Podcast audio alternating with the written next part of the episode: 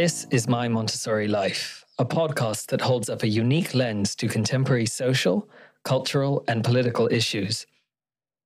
Maria Montessori aimed to reform humanity by building a better human being from the start, preparing young children for a life of profound self determination, empathy, and wisdom, everything to which an advanced civilization should aspire. The podcast's regular hosts are Barbara Isaacs, President elect of Montessori Europe and one of the world's leading authorities on Montessori, and David Gettman, author of the teacher's textbook Basic Montessori and founder of the software firm My Montessori Child, which sponsors this podcast.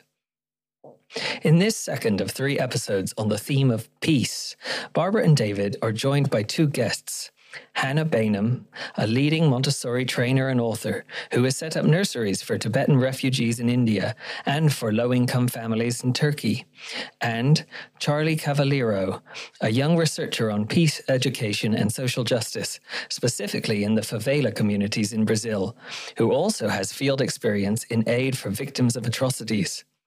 Hannah, please can you describe how, in your experience, Montessori was a help to families burdened by conflict, exclusion, or poverty? Wow, an interesting question uh, to start off with.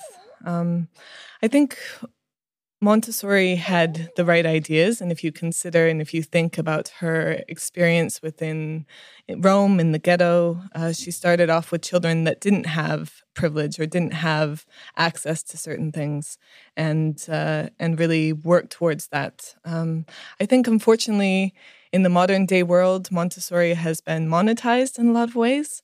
Uh, I think it has become something that is for a select few. Uh, but I still think the principles and what I've seen around the world actually is some of the principles of Montessori are alive in the philosophy and in actions of some of these schools that come from nothing, that don't have all the materials, but that really believe in and, and capture the philosophy. Uh, so, I mean, I think Montessori, with their ideas of freedom, uh, really allows for children to explore and understand the world around them. Is that? that that's a great summary, Hannah. Thank you for that. Um, what about in societies where they don't believe in freedom so much? I'm thinking of, for example, China, which has a thriving uh, Montessori uh, community. It's growing rapidly.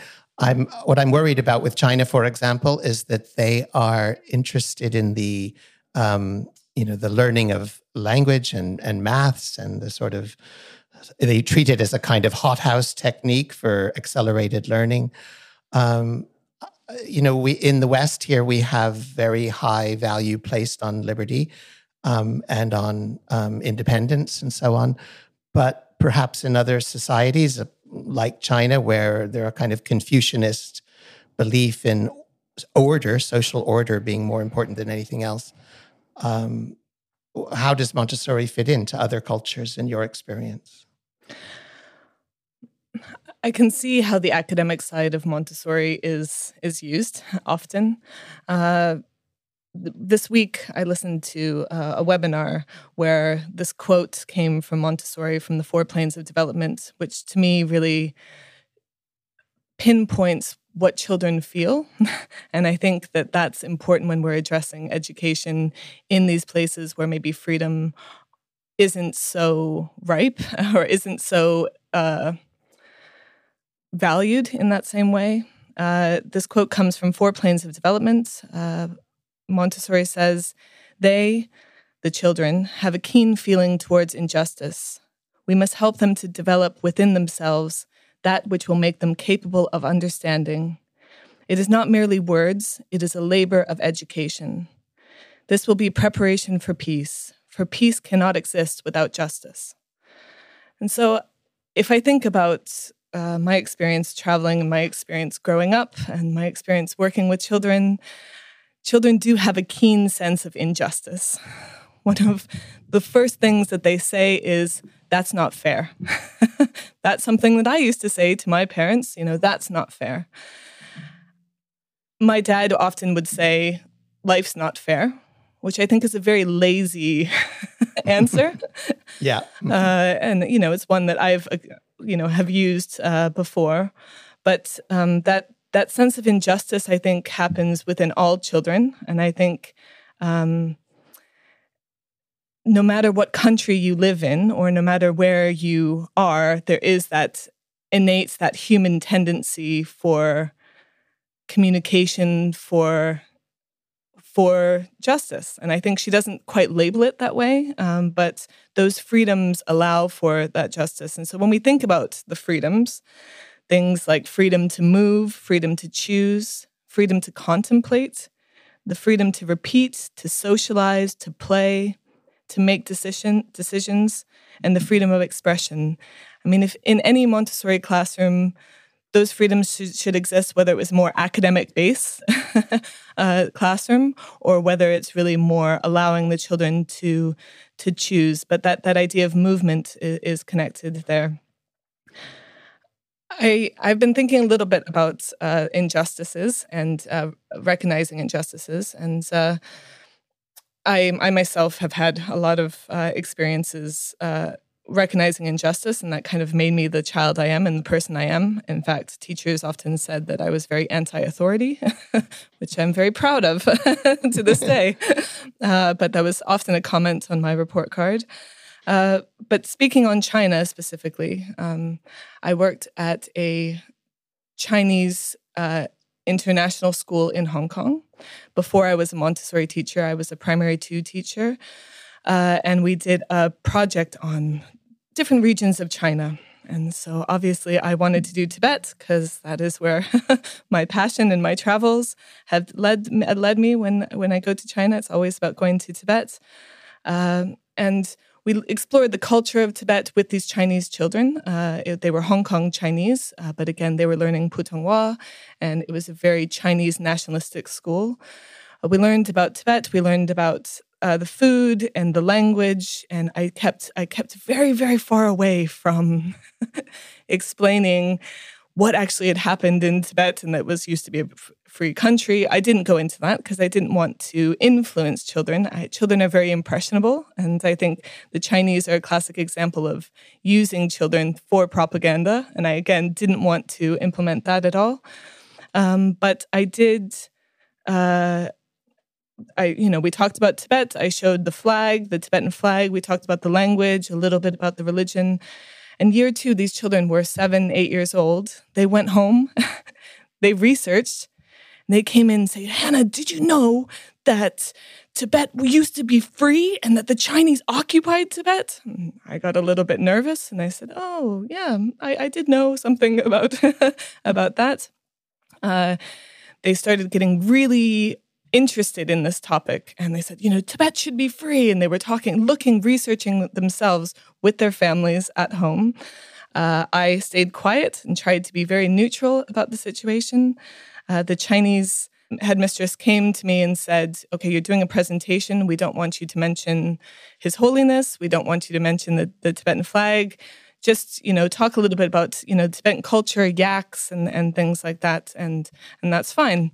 Um, I told the children this we've got to keep it very simple and, and let's just talk about the culture and the mountains and, and everything and they said well we want to talk about how should tibet should be free and i said well we can't really talk about that but you know let's just uh, let's just have uh, let's just talk about you know the yaks the animals and things so i stood up there in front of the whole school about a thousand children all of the chinese national teachers uh, stood there in my chuba my tibetan dress and we talked about tibet and my children, age seven and eight, stormed the stage with a Tibetan flag and yelled, Free Tibet.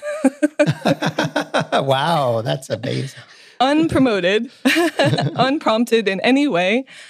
I was in deep trouble, obviously. Um, well, this was before you were doing Montessori. This was this was, this was before Sorry. before I was doing Montessori. But now, when I think about it, you know, when thinking about that quote right. Montessori said about that peace cannot exist without justice, and that children have a keen feeling towards injustice, right?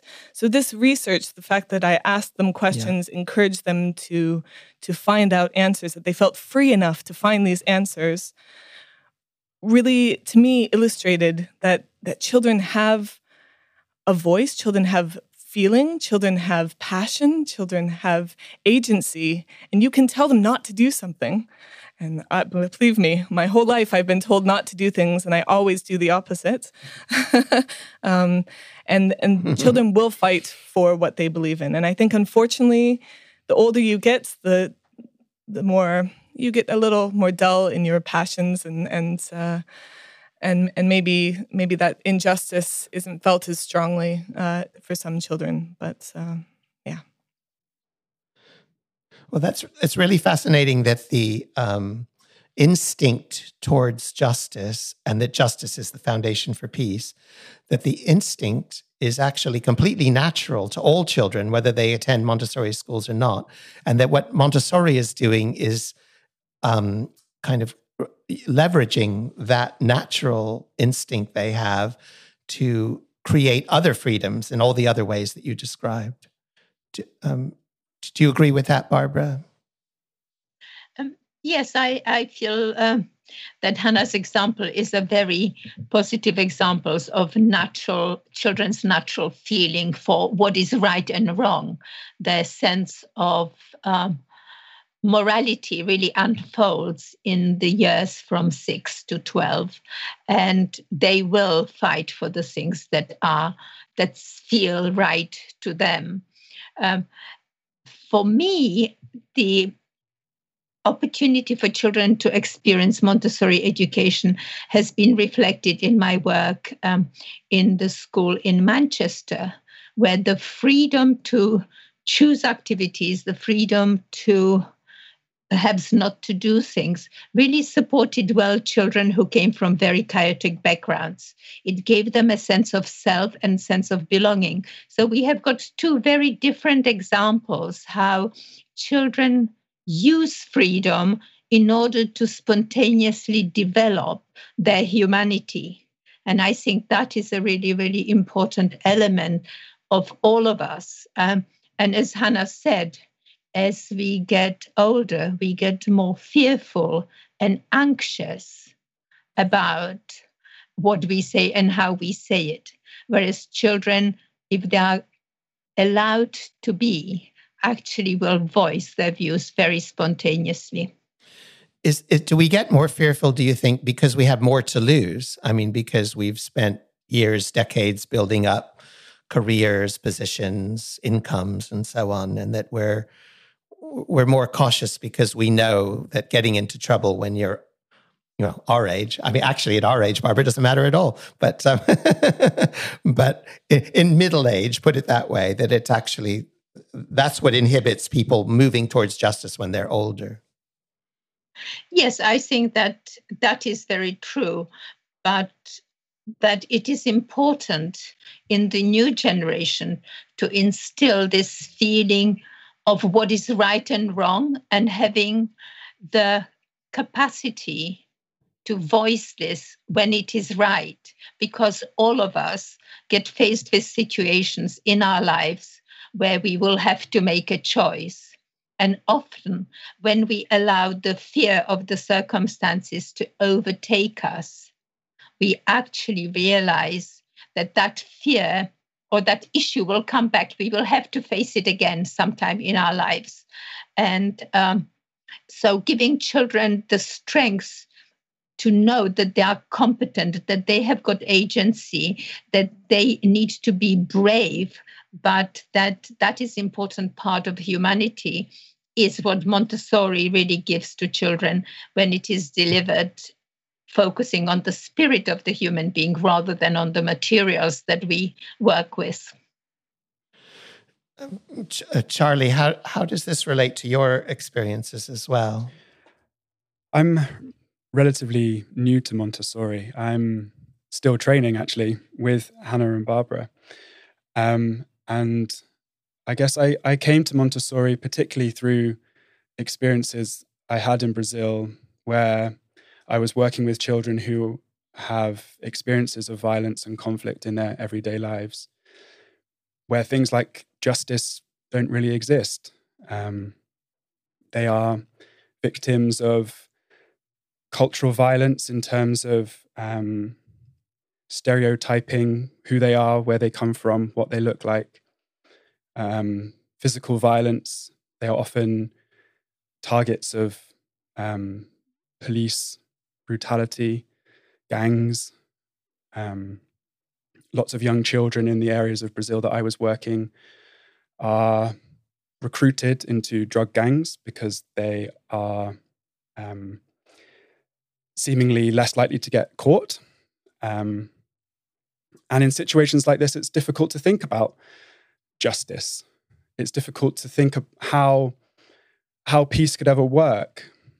Um, but one of the things I, I saw every day working with these children was that education was the one thing that they came back to, that always gave them a place that was safe, activities that were fun, communities that understood them, other children to talk to, which in these um, favelas is something you know socialization is isn't something that is necessarily encouraged or available if parents are scared that their children will be shot in the street literally. Um, i had one mother who i worked with closely who who told me every day i am terrified that walking my child to the bus and they won't come home again. You know it's it's it's very difficult to think about justice in those sorts of situations when the structures that are governing these societies, these cultures, uh, negate any kind of rights almost.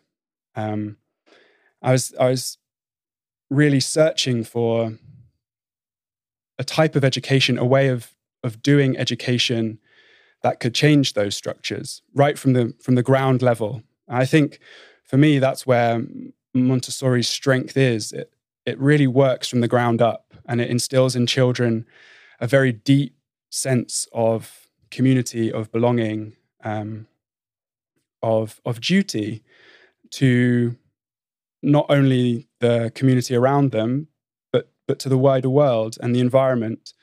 Um, and so for me, that was that, that sort of cosmic education was the first thing that I, I read about um, concerning Montessori and was, to be honest, the thing that drives me to continue learning about the pedagogy to this day um, and to see how and if it can be applied in situations where children are, are victims of violence, are victims of conflict.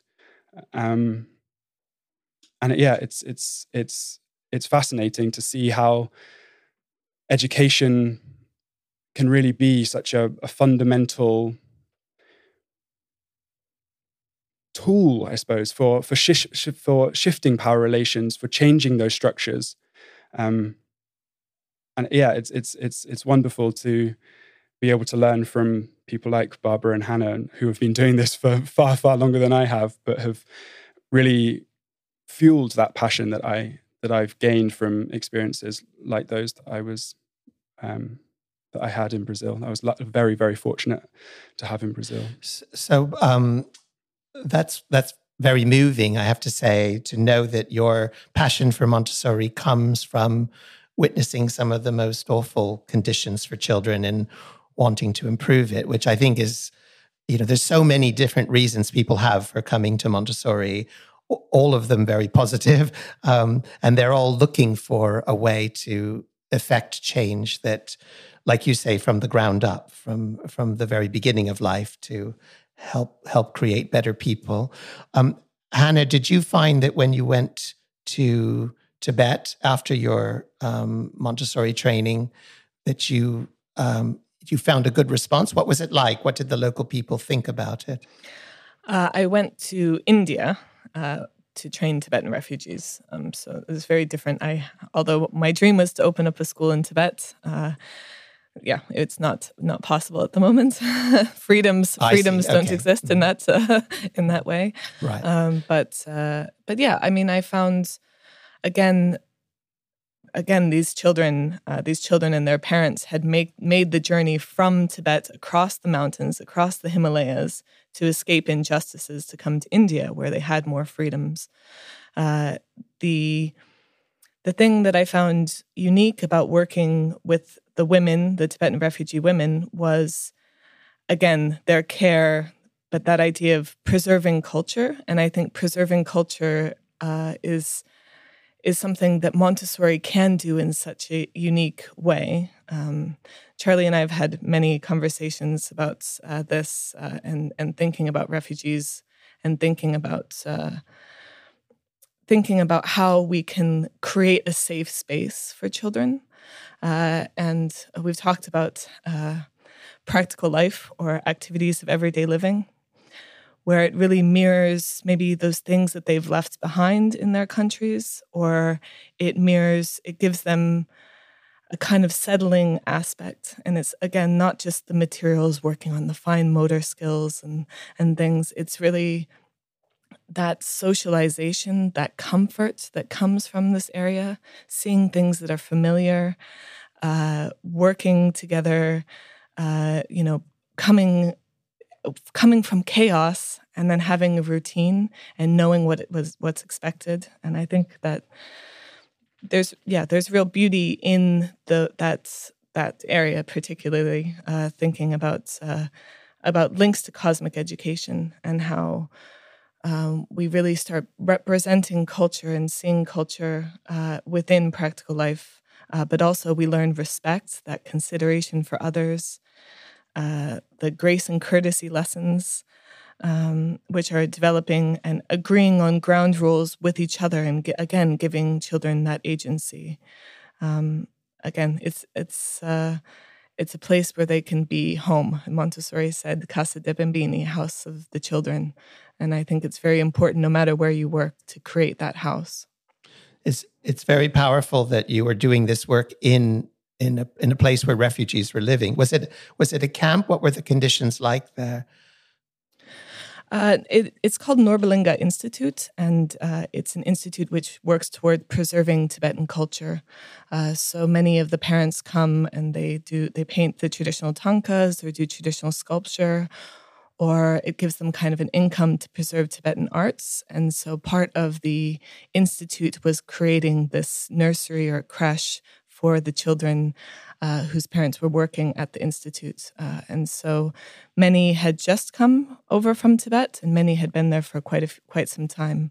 Uh, but Dharamsala is an interesting place because it's not really a Tibetan refugee camp per se. It's not a camp, but it's a place of transition people often come waiting to get out, waiting to to go to the West and, and have different opportunities. Uh, so um, it was it was interesting to see the children who you know would come and then would leave, and and it was that kind of migrant uh, community. Did they see it as a transition from their refugee condition to becoming more comfortable with the liberties and opportunities of the West?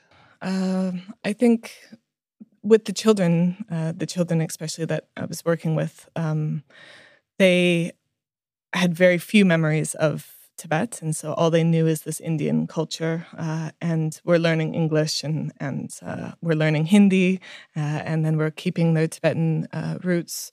Uh, so yes, maybe there's there was a certain exposure that Dharamsala had because a lot of Western travelers come there, a lot of famous people uh, come to visit His Holiness.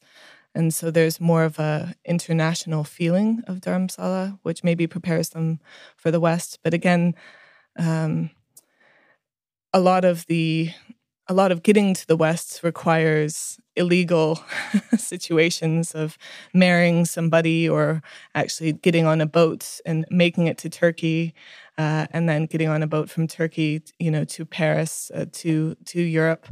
Um, it's yeah, there's still a struggle in in that getting to the West as well. Was was your impression that the the need for peace um, both in their own lives and in, um, in, in political terms, that that was somehow um, going to be addressed by the experiences they were having with you in the Montessori, um, setting up the Montessori school and raising money to to to do the Montessori project. Did, did they see did they see the obvious relationship between um, peace and and their own situation? I mean, I think it it helps to have a spiritual leader uh, like His Holiness the Dalai Lama because he believes education is a key uh, is of key importance for creating peace and for his Tibetan people, right? So to be living in Dharamsala with uh, with His Holiness, it's it's already such a great privilege and honor for for the Tibetans uh, to be there. But I mean, I think mostly in my working and training the teachers uh, who uh, Barbara came came over and we did workshops uh, with the teachers. And for some of them it was their first qualification. We gave them a certificate at the end. It was their first qualification. Uh, again it was giving them a sense of empowerment. And that's what I'm really really interested in when it comes to teacher education and teacher uh, training is you know our work with children is so special uh, but it is that in sense of empowerment it's that spiritual preparation it's that that personal journey that we go go on as teachers as training for teachers and that we're on for the rest of our lives. Um, i think that's what montessori was talking about when she was considering the idea of the cosmic plan where each individual have some has something to contribute to this world, right? So whether you're a child, whether you're a teacher, whether you're a parent, you all have something that's that's to contribute to the world.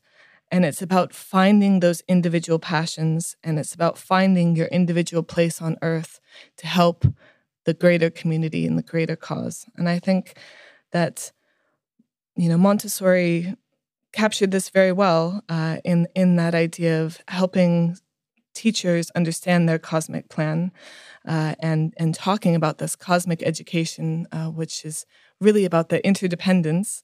Um, but I think that you know it's it's really about planting those seeds and that own individual journey to some extent. And and so I hope I hope it's made a difference. The training many have gone over, gone to the West now. Uh, but many of the teachers are still there, and Montessori is still a big part of their of their school. So I'm I'm proud that that's still the case.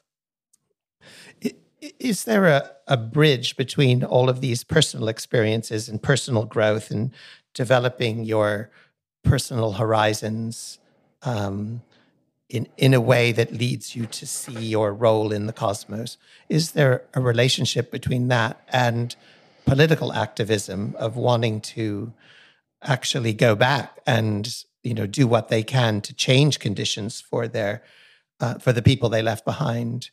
Um, or is it just i need to move forward. I, I can't deal with that. It's too big a question. What was your impression of of how people felt? Um, did they want to just escape and and create a new world which was going to be better? Or did they did they feel that there was an obligation on them to to reform the conditions they'd that that, that made them want to leave I think it's very difficult to talk for other people's experiences, uh, and uh, I I can't. I've never been uh, in the experience of being a refugee, of being stateless. Uh, I've never uh, had that experience of of wanting a better life for my family and and escaping political and religious persecution. Uh, so it's very very difficult for me to say what they what they have wanted. Um, but I mean, in terms of that, in terms of that bridge, uh, I think. Uh, so I was born and raised in India uh, to very hippie parents who believed in uh, in really um, showing us the world and showing us the world through the best education is experience and travel. And so I remember at age 13 uh, going to Afghanistan. Uh, my parents, my dad was doing an eye camp there uh, in a very remote part of uh, the Wakhan corridor. Uh, and uh, we did this eye camp, and there was these women who had traveled for three days and hiked these mountains to come to, because they heard that there was a doctor that were looking at their eyes. And when they arrived there, the religious holy man, the mullah, said, they couldn't lift up their burqas because the men, the doctors were men, and they didn't. They couldn't lift up their burqas to see to check the eyes. Um, this at age thirteen, I was incredibly I, that this was so unjust to me. I was so angered by this, but I didn't do anything. Again, that fear. I didn't know what I could do. I was just 13. But I remember watching uh, a 20 year old woman just stand up and yell at this religious uh, guy uh, and said that this is not right. You're discriminating against these women. They need help, they need health. And uh, this was a really fundamental moment for me uh, in my growth as a feminist, uh, in my in my bridge of again when you're talking about those bridges when you know our experiences really shape who we are and the injustices that we see and that we envision shape who we are and so i think it was at that point i realized that i wanted to spend the rest of my life fighting and fighting for women and fighting for people that maybe haven't had the same experiences as me. And I think, again, um, I think again it's about using privilege uh, for positive ways. Um, but I think that happens; those injustices happen as a child, and those experiences happen, and they guide us to who we want to be and and what our cosmic plan is. And if we haven't had those experiences, uh, and if we haven't been exposed to those things, it's very hard to create those create that passion or that that understanding of who we are. So that is my own personal experience. Um, yeah. Yeah, it's really interesting, Barbara. I know that you had a change in in life. You left um, your home in Eastern Europe to come to live abroad and make a new life for yourself.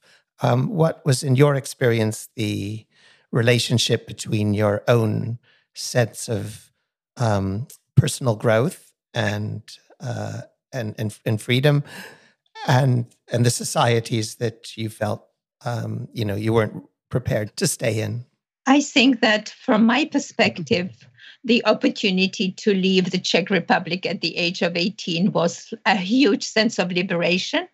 I knew from the very beginning that we lacked personal freedom, not only in, terms of freedom of expression, but also freedom of movement. We were not allowed to leave the country without getting a permission from the government to leave.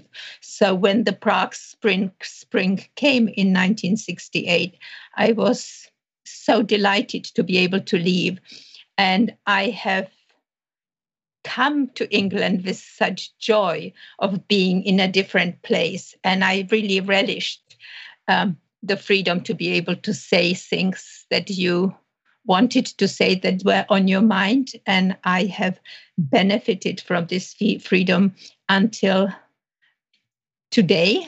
But in fact, um, as I have grown older, I have come to realize that those freedoms are something that I want to give to children. I don't want children to be subject to any curtailment of their personal sense of self.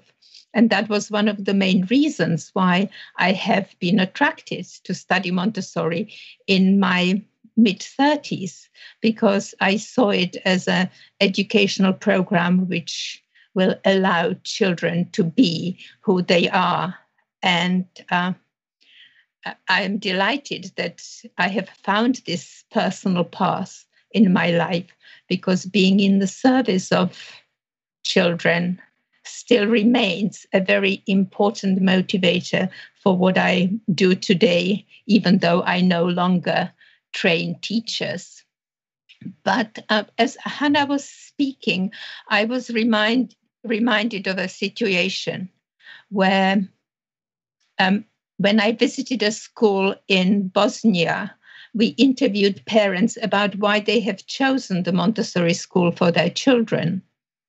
And without any exception, every parent said they wanted the school to help their children understand what peace is so that they could live in a peaceful world. And that was my experience of living in a um, country decimated by war and what Montessori could really offer to children and their families of the next future. And it was truly a really humbling experience, very different to the experience of working with the Tibetan women in Dharamsala, where I felt not anger on their part, but their need and willingness to do the best for their children so that they would have opportunity of better life i didn't feel that the place where the better life was was important but that they instilled some kind of value inside themselves that they had the strength to be themselves wherever they went. And so that has been a very powerful connection to me for my initial experience of coming to England at 18. Oh, that's really interesting. So, is peace a kind of um, a process of of social reform, the pursuit of social justice, because it's a never-ending pursuit, um, it, it, without violence, basically, you know, in constructive ways, working with children, working with um, empowering, you know, your peers, working with spreading knowledge and, and new perspectives.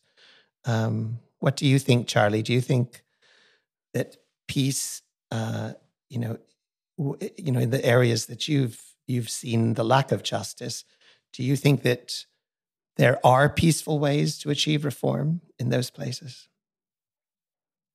It's it's an interesting question because I think often we assume that peace is the same everywhere, that it looks the same everywhere, that it's achieved by doing the same things everywhere. That what we in the UK or in the West understand as peace also is understood like that in other places in the world. And I think it's important when we talk about peace to recognize that that's not the case. Peace has to be grounded in the context in which peace is being achieved or people are fighting for peace. I think for us to go into um, a context, a war torn country, a refugee camp, and to say this is what you're missing, this is how you're, you should be peaceful, is to undermine the whole point of peace. I think there's a very important reckoning that education, Western education, has to do in terms of giving people who are based in these contexts that we're working, like Hannah said earlier, the power and the agency to decide what that peace is going to look like and where that peace is going to come from. I've been asking myself recently if peace and justice are even the same thing. Because we can strive for peace through methods that aren't necessarily peaceful is revolution, is protest, a violent protest perhaps, a legitimate way of searching for peace, of fighting for peace. And to be honest, I'm not, I'm not sure. I'm not sure about how I can reconcile that in my head. Um, I think it's also important to recognize that, that, that peace is a privilege. Um, where, I, where I was working in Brazil, the, the everyday situations of the majority of people are such that they are so preoccupied with finding food, making sure their children are clothed, making sure they get to school safely, that fighting for peace or working for peace is something that is beyond the realms of their everyday life. When I was studying in, in the favelas in, in Rio, I thought about the, the everyday education, the everyday tactics that people use to survive.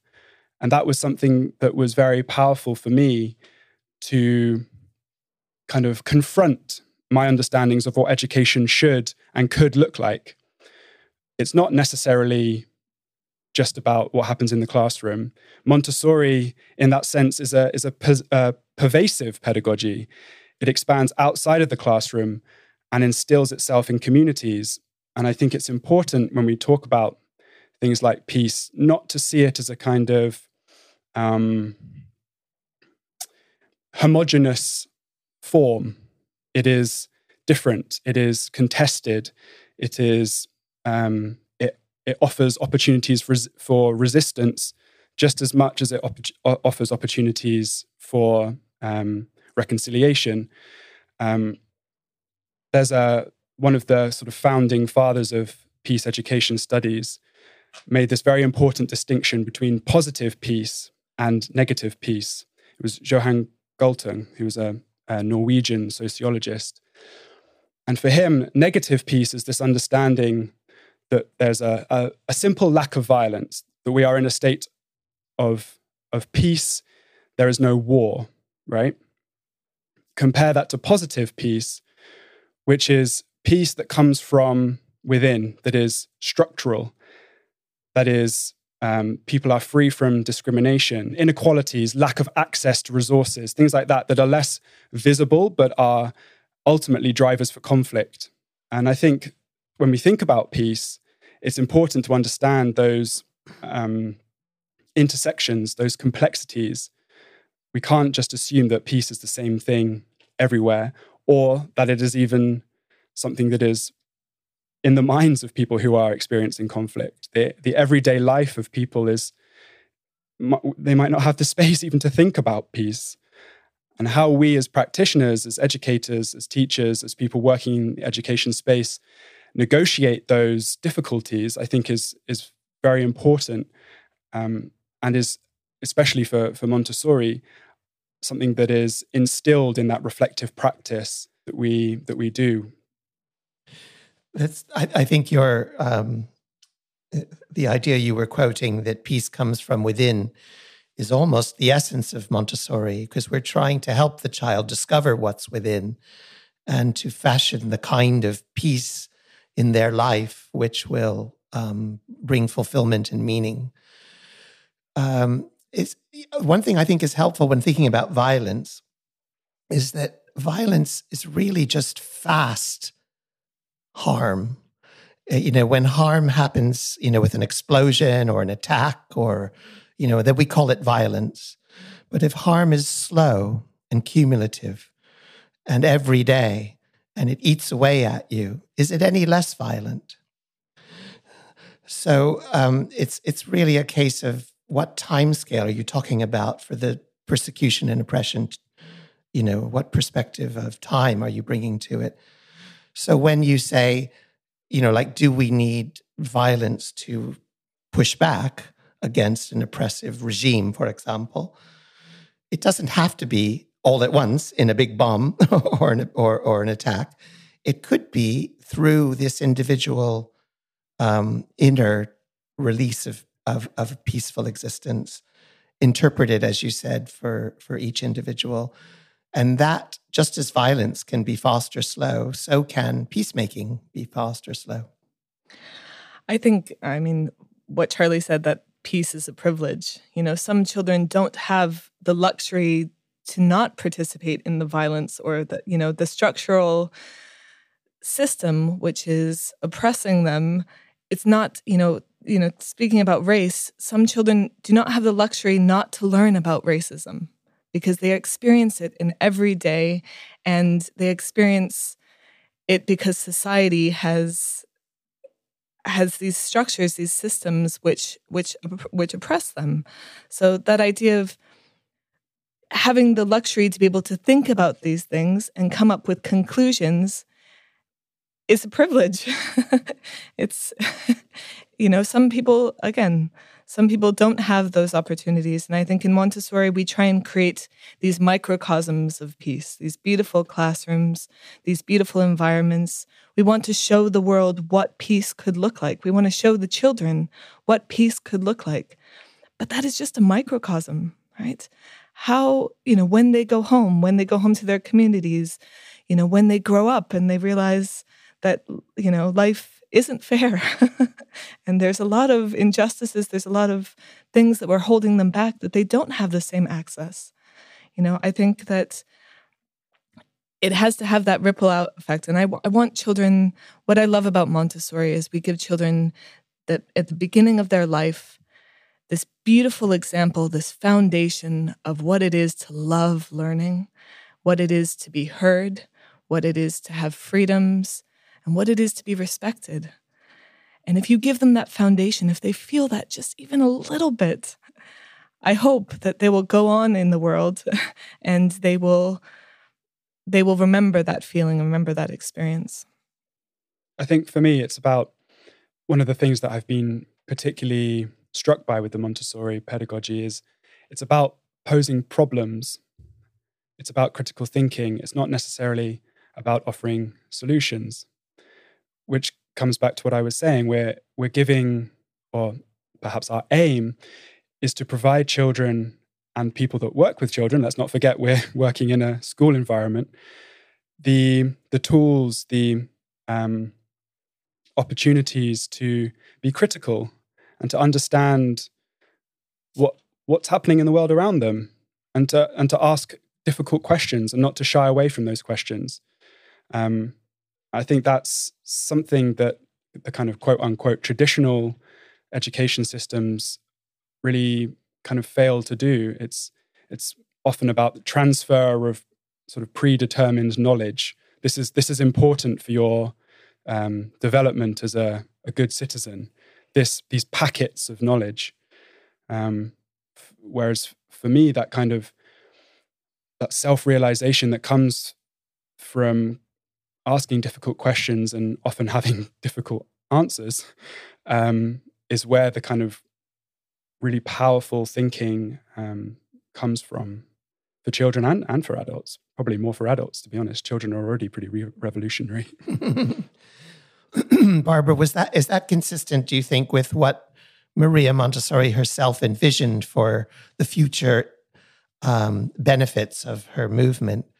Was um, this self realization in individuals carrying through um, to their adulthood and then also extending outwards to the community?